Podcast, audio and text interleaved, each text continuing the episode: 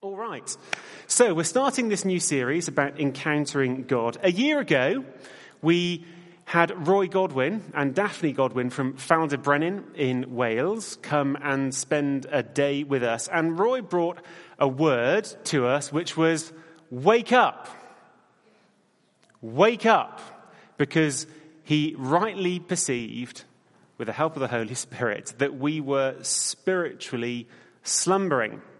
And uh, some of you will have heard me say several times over that's not a word that we can yet put to one side and say, Yay, we're wide awake. It's all fine now. There's still an ongoing response that God is calling us to become more awake to Him. That's why this autumn we're going to look again and again at characters in the Bible who had encounters with God. Uh, most of them were asleep to the possibility of a relationship with God or an encounter with Him when then they met Him and everything in life was changed as a result. I want to recommend one book, especially for this morning, but that you might like to read through the term. When Bev was reading this book, I have to say, I first of all dismissed it. And it was partly because of something I knew about something that someone connected to the author had once said, which was a bit harsh. And on reflection, I realized it might be more to do with the fact that it's got a big pink flower on the front. And I thought I probably wasn't the intended reader. Maybe it was aimed at someone different to me. Probably someone in a publishing house somewhere didn't have me in mind when they put that cover on it. But it's a book called God Space by Christine Sine. The subtitle the sub, is Time for Peace in the Rhythms of Life. And it's actually brilliant at getting us to think through how we find and make room for God in the everyday of life. That's going to come out in what I say this morning, especially.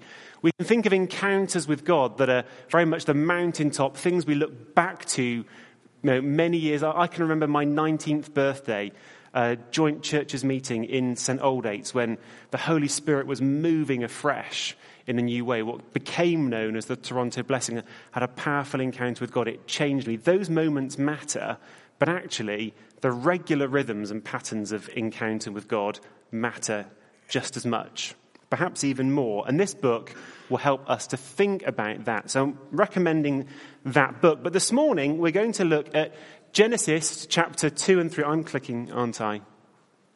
And the title is Walking with God. If you have a Bible, do find the beginning and then turn on a page or so. It's quite a long chunk of story that we're going to look at this morning, and I'm going to read it in several bits, in four different scenes of the story. And these first few chapters of Genesis are rich with content. There are a hundred different sermons that could be preached from these verses. I could preach a sermon on work, or, or on marriage. I was quite tempted to say something about marriage this morning, having yesterday celebrated my parents in law's 50th wedding anniversary, which was brilliant. And there's a sermon to preach. I could teach about the theology of original sin, the Adamic covenant, for those of you that like that sort of thing. Could draw comparisons with the creation story in Genesis 1 and 2 and talk about questions of evolution and human origins. But I'm actually going to be disciplined to focus on what is the most important topic in these verses, which is walking with God. Stands head and shoulders above all of those things as the most important. So let's start reading Genesis chapter 2 and from verse 4, the first scene. This is the account of the heavens and the earth when they were created. When the Lord God made the earth and the heavens, and no shrub of the field had yet appeared on the earth, and no plant of the field had yet sprung up, for the Lord God had not sent rain on the earth, and there was no man to work the ground, but streams came up from the earth and watered the whole surface of the ground. The Lord God formed the man from the dust of the ground and breathed into his nostrils the breath of life, and the man became a living being. Now, the Lord God had planted a garden in the east, in Eden, And there he put the man he'd formed. And the Lord God made all kinds of trees grow out of the ground, trees that were pleasing to the eye and good for food. In the middle of the garden were the tree of life and the tree of the knowledge of good and evil. A river watering the garden flowed from Eden. From there, it was separated into four headwaters. The name of the first is the Pishon. It winds through the entire land of Havilah, where there is gold. The gold of that land is good. Aromatic resin and onyx are also there. The name of the second river is the Gihon. It winds through the entire land of Cush. The name of the third river is the Tigris. It runs along the east side of Ashur. And the fourth river is the Euphrates.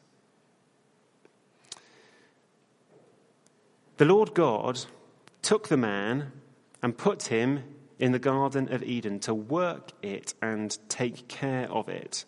And the Lord God commanded the man, You are free to eat from any tree in the garden, but you must not eat from the tree of the knowledge of good and evil, for when you do, when you eat of it, you will surely die.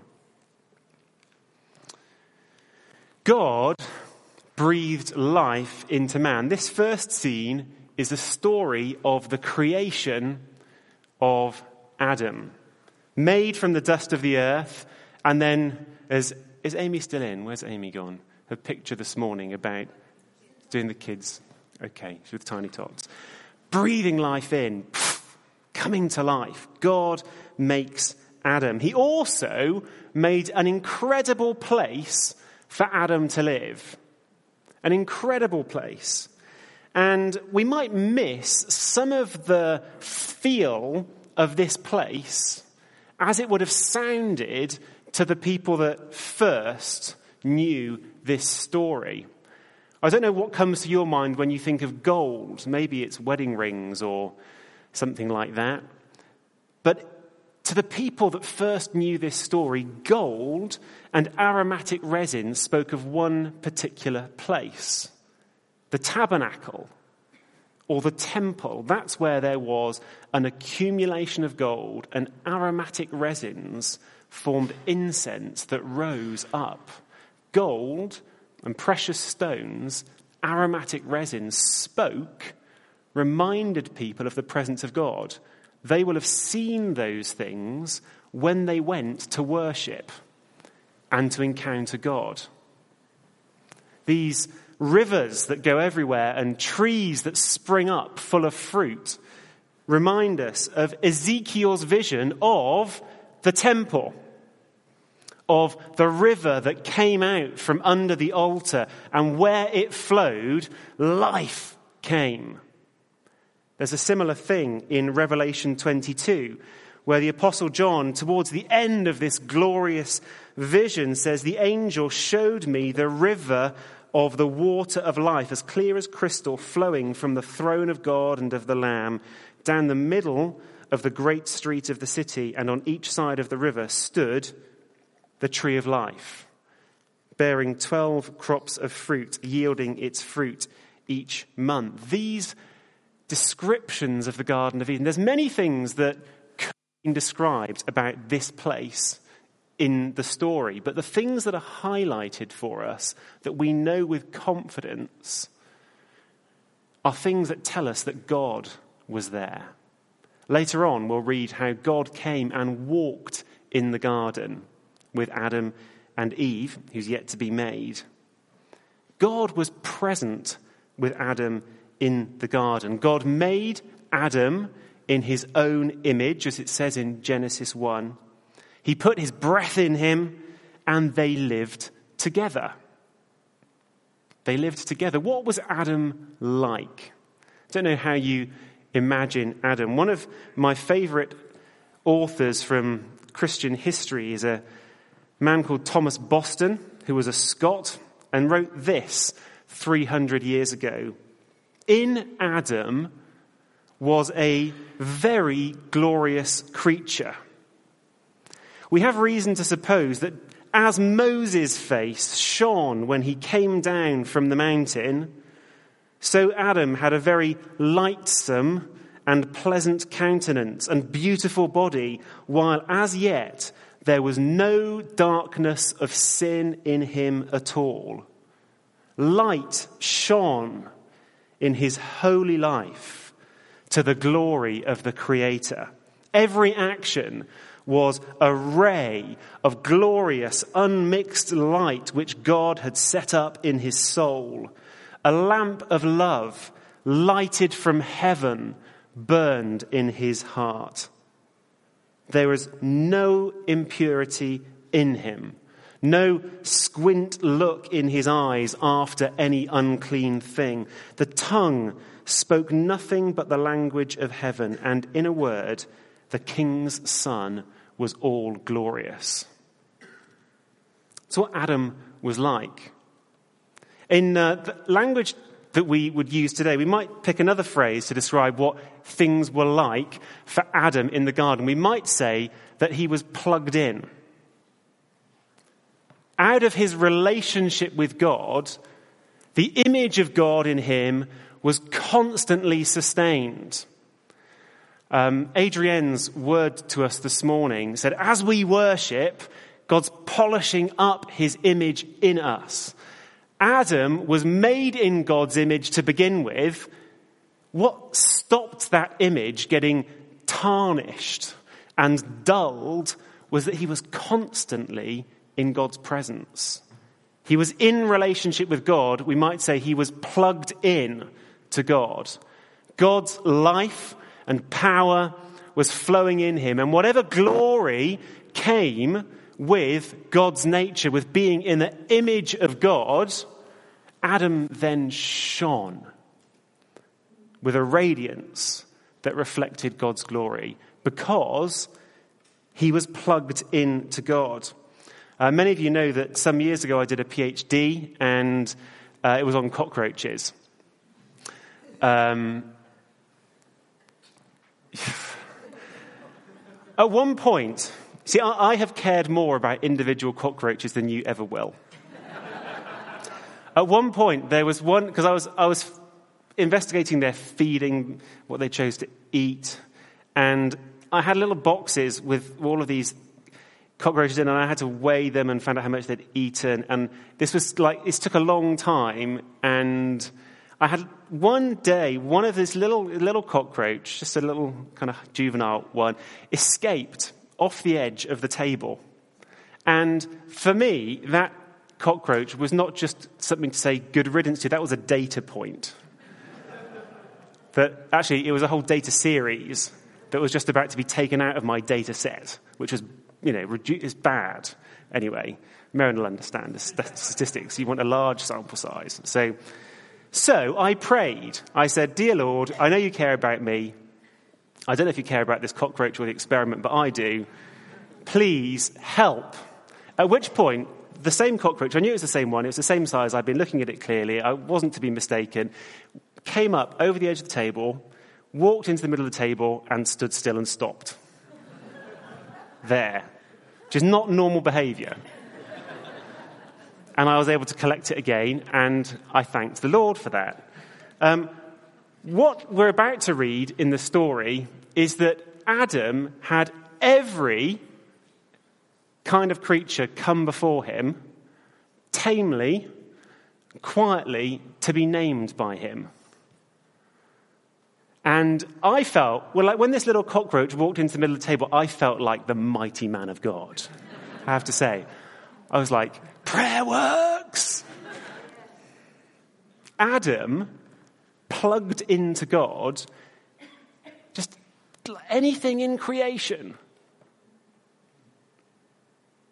will come before him tamely and quietly. It says that it's God who brought the animals before Adam. It was God that brought the cockroach onto the table. I didn't do it. But in relationship with God, see, in Genesis 1, it says that we're made to rule the world for God. We're his ambassadors. Actually, better to say we're his viceroys in the world. We're here to rule the world. Adam, plugged into God, could do it, radiating God's glory. Many of us, if we're honest, live on the dregs of an earlier encounter with God. We're hugely grateful to be able to look back and say, I had this encounter with God. This is what changed in me and in my life. I had this encounter with God and I saw something never seen before. But we're not meant to live on batteries that were once charged up. It's not how we're designed. We're meant to live plugged into the mains. So the first scene was to do with creation, how it's meant to be. Second scene we'll move on to is to do with companionship. I'm returning to the Lego brick Bible. I have to say, preparing a PowerPoint looking for images about Adam and Eve in the Garden of Eden, I just decided I'd search the one page and just take everything I needed from it and not go any further. So if you, if you think my images are a bit peculiar, it's because I'm trying to remain righteous. the rest of chapter 2 says, The Lord God said, It is not good for man to be alone. I'll make a helper suitable for him. Now the Lord God had formed out of the ground all of the beasts of the air, sorry, ooh, that would be interesting, beasts of the field and all of the birds of the air, mm, uh, brought them to the man to see what he would name them. And whatever the man called each living creature, that was its name. So the man gave names to all the livestock, the birds of the air, and the beasts of the field. And, but for Adam, no suitable helper was found. So the Lord God caused the man to fall into a deep sleep, and while he was sleeping, he took one of the man's ribs and closed up the place with flesh. Then the Lord God made a woman from the rib he'd taken out of the man, and he brought her to the man. The man said, This is now bone of my bones and flesh of my flesh. She shall be called woman, for she was taken out of man. And for this reason, a man will leave his father and mother and be united to his wife, and they will become one flesh. And as I said, I could say a huge amount here about marriage. We could note the intimacy of Adam and Eve's covenant relationship. We could note, and probably should note in passing, that they weren't merely friends, but one flesh. We don't tend to use that phrase, one flesh, in Britain today, except in the context of marriage. We would talk about being flesh and blood. And the difference, there's a difference between friendship, good, however good it may be, and family, where it's a flesh and blood relationship. But the main thing for us to note today is simply that as we're looking at walking with God, that Adam's walk with God didn't just work for him as an isolated individual. It wasn't enough for him that he could walk with God day by day by day. And it wasn't that he complained, but that God said, I've got something even better for you. For each one of us, we know that God loves us individually. It matters that we have our own walk with God, but then again, you can never walk alone because it turns out that God loves quite a few other people too. And He wants to introduce at least some of them to you, to walk with you. It's interesting that in John 15, where Jesus talks, the clearest place that He teaches about what it is to be connected to Him, to be plugged into Him. He talks about Himself as the vine and us as the branches connected in for life and fruitfulness. He says this As the Father has loved me, so I have loved you. Remain in my love. If you keep my commands, you will remain in my love, just as I have kept my Father's commands and remain in his love. I've told you this so that my joy may be in you and your joy may be complete. And my command is this love each other as I have loved you. Do you see what he's saying there? He's saying, remain in me, as Keith was saying to us as we kicked off our worship last week, linger, dwell in me. How do you do that? by obeying my commands. And what is Jesus' command to us? Love one another. You must have your own walk with God, but you can never walk alone. Companionship. Scene three, I'd like to suggest to you, has a lot to do with control. Let's read it. Chapter 3 and verse 1. Now the serpent was more crafty than any of the wild animals the Lord God had made. He said to the woman, Did God really say you mustn't eat from any tree in the garden? The woman said to the serpent, We may eat fruit from the trees in the garden, but God did say, You must not eat fruit from the tree that is in the middle of the garden, and you must not touch it, or you will die. You will not surely die, the serpent said to the woman, for God knows that when you eat of it, your eyes will be opened, and you'll be like God, knowing good and evil.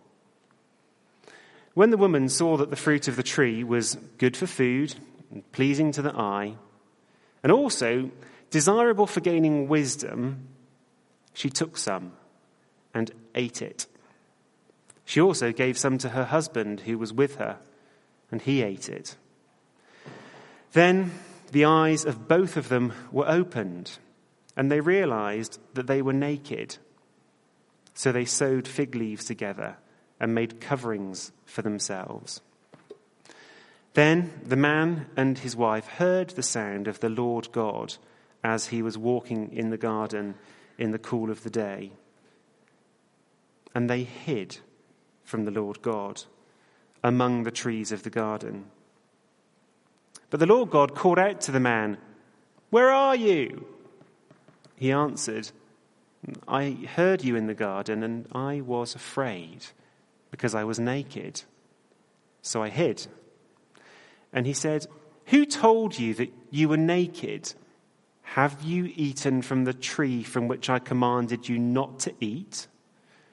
The man said, The woman you put here with me, she gave me some fruit from the tree, and I ate it. Then the Lord God said to the woman, What is this that you have done? And the woman said, The serpent deceived me, and I ate.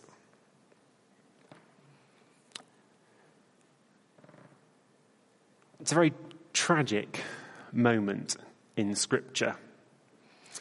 And people sometimes look to it, of course, to try to point the finger a bit more one way or another wanting to know exactly where to allocate the most blame.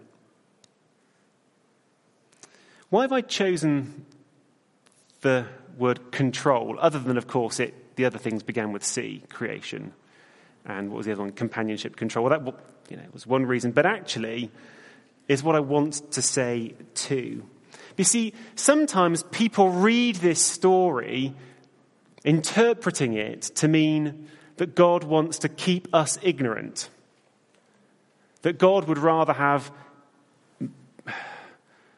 stupid and easy to control people, whereas if we gained knowledge, that would somehow make things more difficult for him and he'd rather not.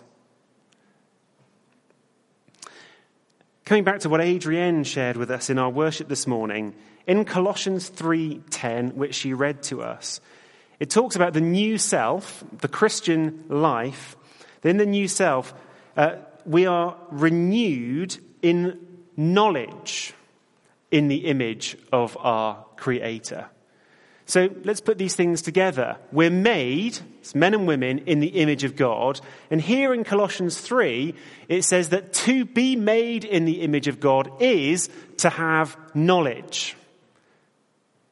It's not that God wants to work in our lives to get us to a place of increasing ignorance.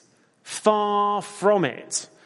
Rather, as we become more and more like Jesus, we actually get to know more and more. And for Adam, likewise, and Eve alongside him, for them in their pristine relationship with God at the start, they knew a whole load of stuff. Let's go back to the animals for a moment. We went punting last Saturday, and I thought I'd seen an otter. Uh, and we were all very excited. We punted up from Cherwell Boathouse up past the Victoria Arms and tried to get out beyond the ring road, but ended up getting engaged what we thought was an otter. I posted on Facebook, we saw an otter, it's very exciting. Jeremy rightly said, if you ever want to know anything about animals, don't be deceived by the fact that I have a PhD in zoology. Always talk to Jeremy, because he knows so much more than I ever will. And uh, he said, actually, it's, it's a, almost certainly a mink around there, probably. And I, and I thought of the mental image I had of what I'd seen, I thought, oh, you're right. So there I am. I have a PhD in zoology, and I can't tell the difference between a mink and an otter. I can tell male and female cockroaches apart and roughly how old they are.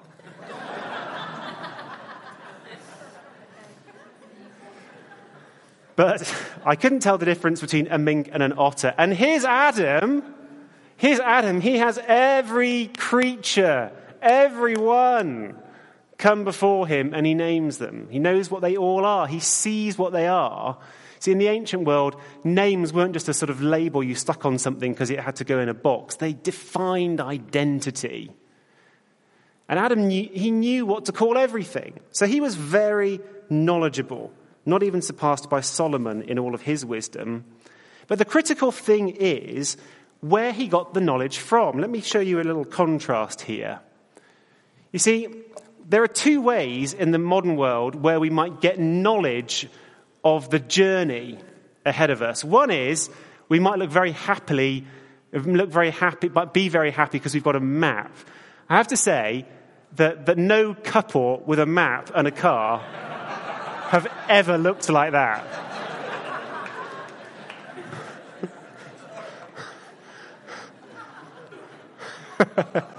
Still especially by the time they've got out and put it on the bonnet of the car. by that point, it's definitely lost.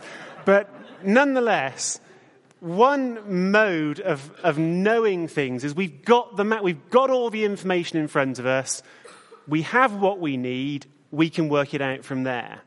But of course, many of us today rely instead on some gizmo, sat nav, or even just on our phones nowadays, which will tell us what, where to go. It's actually a bit better because it will often tell us where the traffic is. It'll tell us how long it's going to take to get there, calculate alternative routes, you know, when we get lost, all of those things. Uh, but it needs a signal. And that's a really good illustration of the difference between these two ways of knowing that were available to Adam and Eve. They had, if you like, the signal. They were plugged in to relationship with God and when they wanted to know something, they said, uh, God, need to know something. And he's walking with them. And everything they needed to know, he would let them know. Again, Adam didn't know what to call everything just because he was super brainy. It was because he knew God. God was walking with him, providing him with all he needed for every task that came before him. Most of us, though, would rather, you know, it's one thing to have a sat nav for the journey that you go on, but I mean, a lot of us would still like to have a road atlas in the car in case, you know, you run out of a you know, mobile phone signal or whatever. And in life generally, you know, however much we might like to get revelation from God from time to time, we're actually quite, we, we find more security in having knowledge anyway, aside from God. And that's what was going on for Eve and for Adam. When Eve saw the fruit and saw that it was desirable for gaining wisdom, what she saw was an opportunity to acquire knowledge without reference to God. And she thought, oh, that sounds good. Won't have to rely on God anymore. And there's a little thing that it would be very easy to miss in what went on here. Because the serpent is very shrewd, very crafty, and says a number of things that would lead you in the wrong direction. Here's one of them. I don't know whether you noticed that all the way through the story, God is described as the Lord God. That's what the narrator of the story says all the way through. The Lord God was walking in the garden. The Lord God formed Adam from the dust of the earth. But the serpent just says God. Now, that might not seem very significant, but those two words, they mean slightly different things. God was the word used in all of the ancient world to refer to simply one who's powerful, perhaps you know, the most high God, the most powerful. But it just makes a statement of the power of God. The Lord, Yahweh, was the name that was revealed by God to his covenant people in relationship with them. When they came close, when Moses came close and said, So, what you called? Getting to know you. We're in relationship. What are you called? And he said, Yahweh. Well, I am who I am. It's thing that's hard to translate, but we know his name. We call his name today Yahweh, Jehovah, as it's sometimes been said. And that gets translated in the Old Testament as that word Lord in capital letters. So, all the way through the story, the story says, the Lord God, God who is powerful, but the God that we're in relationship with. And the serpent comes along and says, No, but did God say? And Eve, in her reply, mirrors what he said. You um, we may eat fruit from the trees in the garden, but God did say, The Lord has been lost along the way. She's not referring to God anymore as someone with whom you'd have a relationship, but just to, as a source of power that's out there some way, somewhere. And so I know that in the Christian life, what I should do is very simply pray and obey. It should be as simple as that. I have some need, I pray, whatever I hear from God, I then obey. The problem is that I find I don't trust Him enough. And when He's spoken, I don't find it in me to obey Him because I'm not quite sure how it's going to work out. And actually, that makes me sometimes even hesitant to pray because I know that as soon as I pray, he'll start speaking to me and say something that I might not trust him to do. And I'm just setting myself up for a fall. You know, therefore, if there's a roadmap way of doing this first, let's check it out that way. And only when that doesn't work. And only when I get really stuck will I check if there's a signal and start to ask God with all of the richness but you know, risk that it feels can go along with that. So, our anxiety, our struggle to really trust God, obstructs our obedience and that obstructs our praying. The basic issue is do we want to live in relationship with God? Really? Do we want to live in relationship with God, given that He does insist on taking the steering wheel of our lives? You know, we, we, we don't get the option of inviting Him to sit in the passenger seat whilst we decide where to go. That would be quite silly, wouldn't it, really? So, Lord of all creation, me, who's the better driver? And yet, because we struggle to trust Him, we're hesitant to swap seats. And often as not, it feels like life would just be easier if we left Him out the car. You're all looking at me as if you're astonished that anyone would ever think that way which is always a surefire sign that I'm hitting home. So that's good. Um, do we really want to live in relationship with God? Or, if we're honest, would we rather not be in control of our own lives for ourselves? Well, let's go on to the fourth scene because it ought to help us as we make that decision.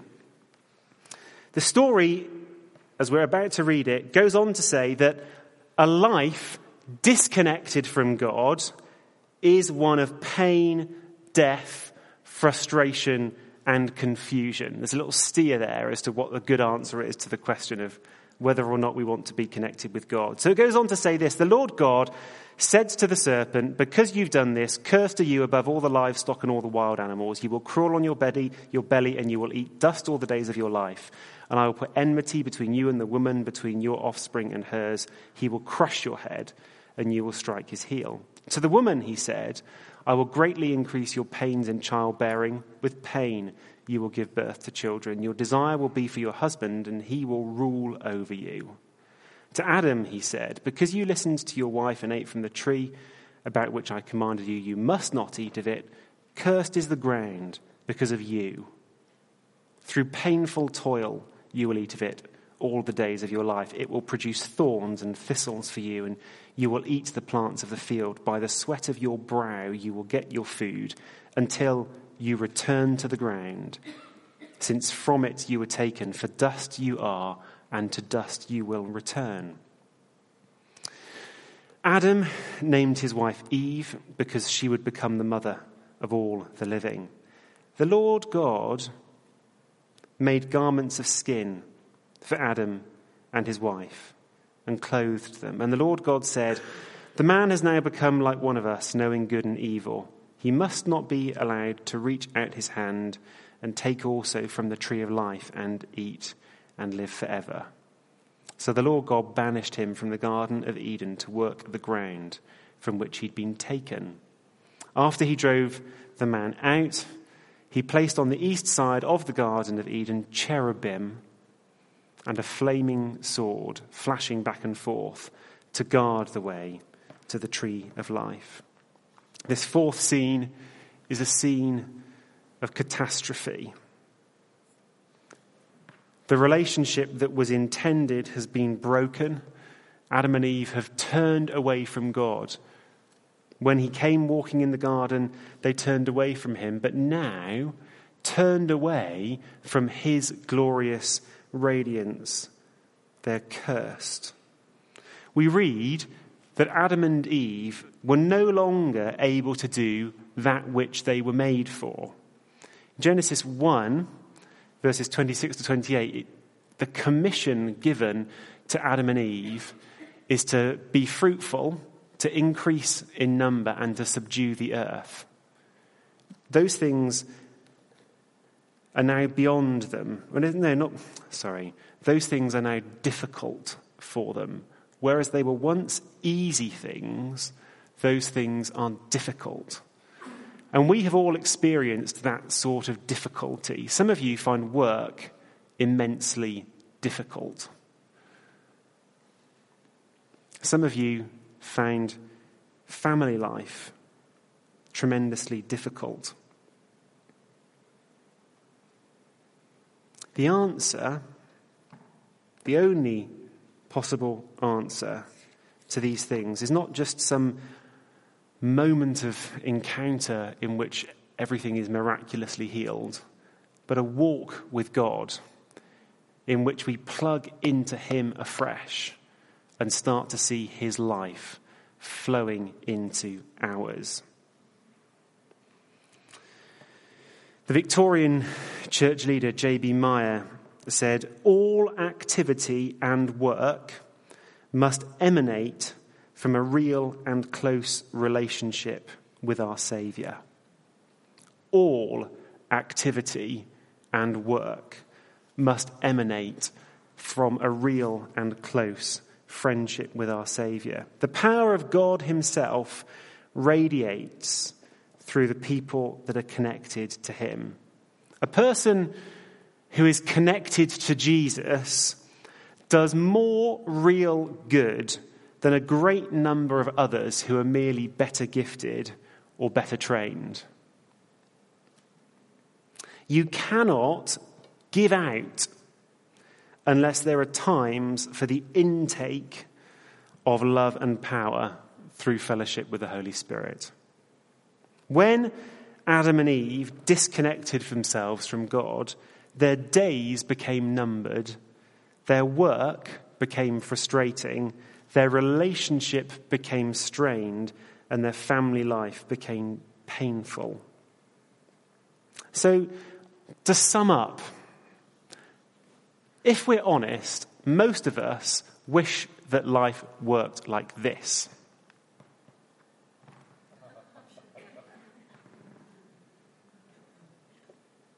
We wish that we could shine with love and life all by ourselves. But it doesn't work that way. We need to be plugged in. I'd like to remind us all of something we started a year ago. I'm going to wave this for the umpteenth time, and I'm sure we'll do it many more times still.